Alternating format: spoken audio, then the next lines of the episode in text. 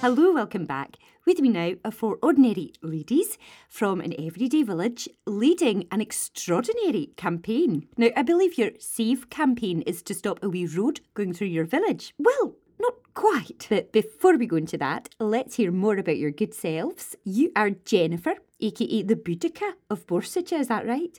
And you've attracted a lot of publicity. I've heard you now have over a million subscribers to your YouTube channel. Not exactly. You'll be publishing a recipe book in no time, I'm sure. Oh, and I'm Lilian, Jenny's sister, here for support, sister suffragette and all that. And I did just want to make one tiny appeal on television to my tiger in Costa Rica. Come back to me, tiger. I'm lonely. All is forgiven. Oh, that's terrible. But we will be giving out a number for that tiger appeal after the show. I'm Linda Snell. And could I just point out that this is a community campaign? I myself have been working tirelessly collecting signatures, and unlike some, I haven't been deliberately attracting the press. Well, we'd be happy to give you a makeover after the show. Oh, And Emma, isn't it?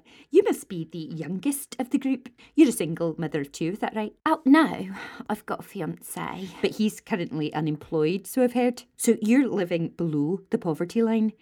That must be very difficult. And yet, here you are, and you found time to join the campaign trail. Yeah, but I thought this was the show Holly Willoughby did, and Ed's really keen to get her autograph, so. But back to Route B. Uh, yes, because you're now out campaigning in your very own wee pink save bus, is that right? Yeah, we got it cheap off my mate in the Labour Party. That's really good.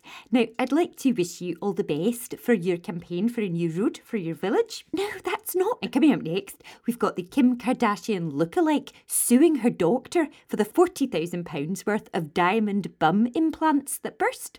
Oh, talk about rock bottom.